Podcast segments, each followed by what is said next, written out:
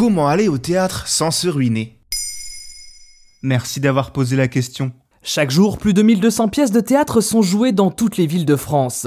Et il y en a pour tous les goûts, vaudeville, théâtre classique, spectacle humoristique.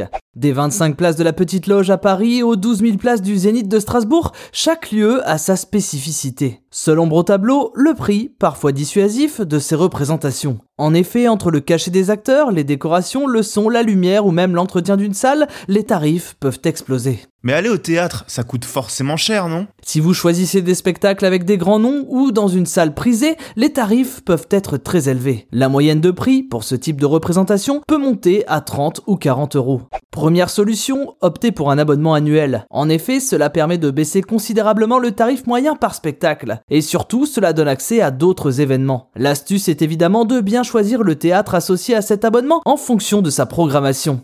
Et en dehors de l'abonnement, y a-t-il d'autres astuces? Les tarifs sont très différents d'un théâtre à l'autre et il est toujours possible d'avoir accès à des salles proposant des prix très bas. Par exemple, certains petits théâtres indépendants ou même les théâtres municipaux qui, grâce aux subventions, vous permettent d'avoir des prix abordables. Autre solution, les scènes ouvertes. Dans ce genre de lieu, l'entrée est parfois gratuite et votre seule contribution consiste au fait de prendre une consommation.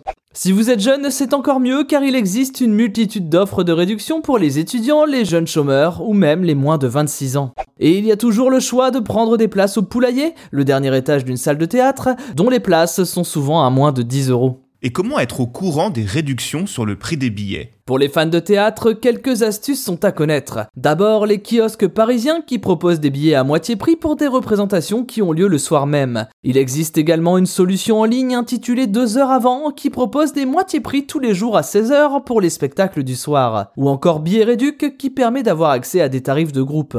Si vous avez le temps et que vous êtes patient, la comédie française propose également au public une soixantaine de places à 5 euros disponibles une heure avant le début de la représentation sans réservation auprès du guichet rue de Richelieu. Mais attention, première arrivée, premier servi.